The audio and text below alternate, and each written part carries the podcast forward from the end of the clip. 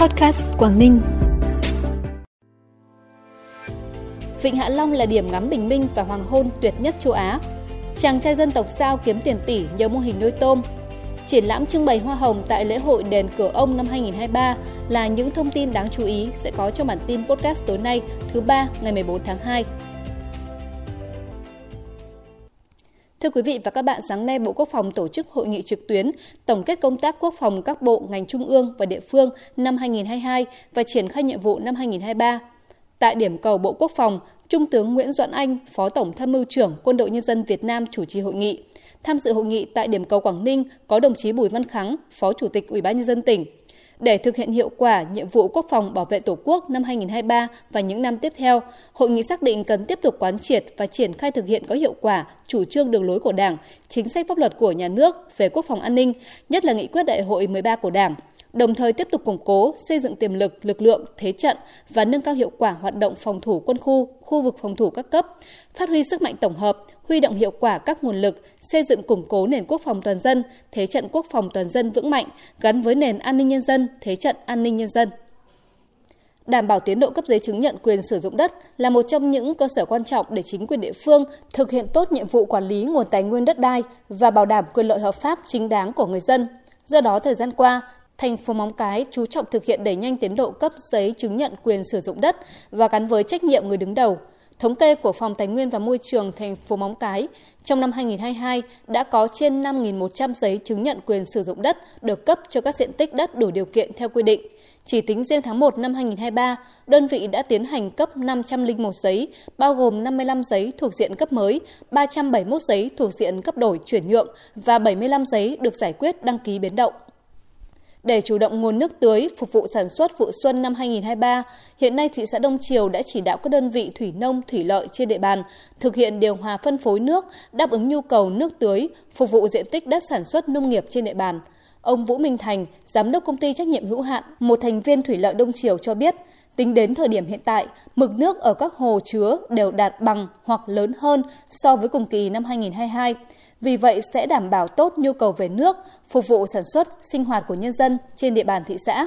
Được biết vụ xuân năm 2023, thị xã Đông Triều đưa vào gieo cấy khoảng 4.000 hecta lúa với các giống cho năng suất chất lượng cao như hương thơm, đài bắc, bắc thơm. Tạp chí nổi tiếng Travel and Leisure đề cử Vịnh Hạ Long là một trong bốn địa danh tuyệt vời để ngắm bình minh và hoàng hôn vào bất cứ mùa nào trong năm. Tạp chí gợi ý cách tốt nhất để tránh sự vội vã, xô bồ là tham gia một hành trình khám phá Vịnh Hạ Long hai ngày một đêm. Điều này cho phép du khách được ghé thăm các cụm đảo xa, đồng thời tạo điều kiện thuận lợi để ngắm cả bình minh lẫn hoàng hôn trên biển. Bên cạnh Vịnh Hạ Long, tạp chí này còn giới thiệu 3 điểm đến đẹp khác để ngắm bình minh và hoàng hôn ở châu Á là đảo Romblon, Philippines, bãi biển Kuakata, Bangladesh và công viên quốc gia Kenting, Đài Loan, Trung Quốc. Bản tin tiếp tục với những thông tin đáng chú ý khác. Một chàng trai dân tộc Giao kiếm được tiền tỷ nhờ mô hình nuôi tôm, đó là anh Đặng Văn Ba, sinh năm 1993 ở thôn Đồi Mây, xã Hải Lạng, huyện Tiên Yên. Năm 2015, anh Ba bắt đầu mày mò học hỏi và mạnh dạn đầu tư mô hình nuôi tôm với số vốn 200 triệu đồng, phần lớn vay từ bạn bè, người thân. Lúc đầu anh chỉ đầu tư 500 mét vuông, những mùa vụ đầu cho thu nhập ít do chưa có nhiều kinh nghiệm. Năm 2018, anh tham gia lớp học miễn phí về kỹ thuật nuôi tôm do huyện tổ chức. Từ đó anh và em trai thay đổi phương pháp nuôi, kỹ thuật nuôi. Nhờ vậy 5 năm gần đây, mô hình nuôi tôm đã cho thu nhập trung bình khoảng 300 đến 400 triệu đồng một năm. Riêng năm 2022 vừa qua, vụ tôm thắng lợi đã đem đến cho gia đình anh hơn 1 tỷ đồng. Mô hình nuôi tôm thẻ chân trắng của anh Đặng Văn Ba đã được nhiều người dân trong vùng đến học tập. Chàng thanh niên trẻ luôn sẵn sàng chia sẻ kinh nghiệm tới bà con tròm xóm. Hiện nay anh đã mở rộng đầm tôm lên diện tích hơn 1.000 m2. Ngoài phần lễ và phần hội với các trò chơi dân gian truyền thống, năm nay thành phố Cẩm Phả sẽ tổ chức triển lãm trưng bày hoa hồng tại khuôn viên di tích lịch sử quốc gia đặc biệt đền Cửa Ông, Cặp Tiên trong khuôn khổ lễ hội đền Cửa Ông.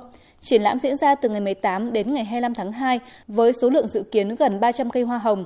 Đây là một trong những hoạt động thiết thực tại lễ hội đền Cửa Ông nhằm quảng bá hình ảnh thành phố Cẩm Phả, thành phố triệu đóa hoa hồng, từng bước xây dựng nhận diện thương hiệu về văn hóa con người Cẩm Phả với tinh thần hội tụ văn hóa thợ mỏ, lan tỏa tình người vùng than.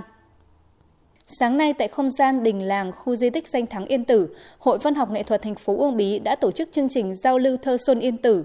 Chương trình giới thiệu hàng chục tiết mục thơ nhạc do các hội viên Hội Văn học nghệ thuật thành phố Uông Bí sáng tác trong thời gian qua với chủ đề ca ngợi thiên nhiên con người Quảng Ninh nói chung và Yên Tử Uông Bí nói riêng. Nhân dịp này, Hội Văn học nghệ thuật thành phố Uông Bí đã phối hợp với công ty cổ phần phát triển Tùng Lâm tổ chức cho văn nghệ sĩ, hội viên thực tế sáng tác tại Yên Tử.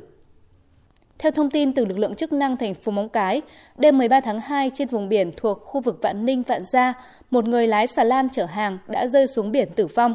Thông tin từ trạm biên phòng Mũi Ngọc, xà lan do anh Nguyễn Văn Dưỡng, sinh năm 1987, trú tại Cát Thành, Trực Ninh, Nam Định điều khiển, chở 3 container rượu thuốc lá từ cảng sông Ca Long ra cảng Vạn Gia. Trên đường đi, xà lan đã bị hỏng máy mắc cạn tại khu vực phao số 5 trên vùng biển Vạn Ninh, Vạn Gia từ ngày 12 tháng 2. Đến 20 giờ 30 phút ngày 13 tháng 2, anh Dưỡng gọi điện thoại cho anh Trần Văn Thuế là đồng hương và cùng làm nghề lái xà lan tại Móng Cái để thông tin về việc bị mắc cạn, nhờ anh Thuế giúp đỡ. 21 giờ cùng ngày, khi anh Thuế ra vị trí xà lan, anh Dưỡng mắc cạn thì không thấy anh Dưỡng, nên đã điện báo cơ quan chức năng để tìm kiếm anh Dưỡng. Ngay khi nhận được tin báo, các lực lượng chức năng đã có mặt tại vùng biển xảy ra sự việc để tìm kiếm. Đến sáng nay, lực lượng chức năng đã tìm được thi thể anh Dưỡng và bàn giao cho gia đình. Phần cuối bản tin là thông tin thời tiết. Đêm nay và ngày mai, tỉnh Quảng Ninh chịu ảnh hưởng của áp cao lạnh lục địa, tiếp tục được bổ sung thêm. Thời tiết các khu vực trong tỉnh phổ biến nhiều mây không mưa, trưa chiều giảm mây hưởng nắng, trời rét, nhiệt độ dao động từ 14 đến 20 độ. Trân trọng cảm ơn quý vị và các bạn đã dành thời gian quan tâm bản tin podcast. Xin kính chào và hẹn gặp lại.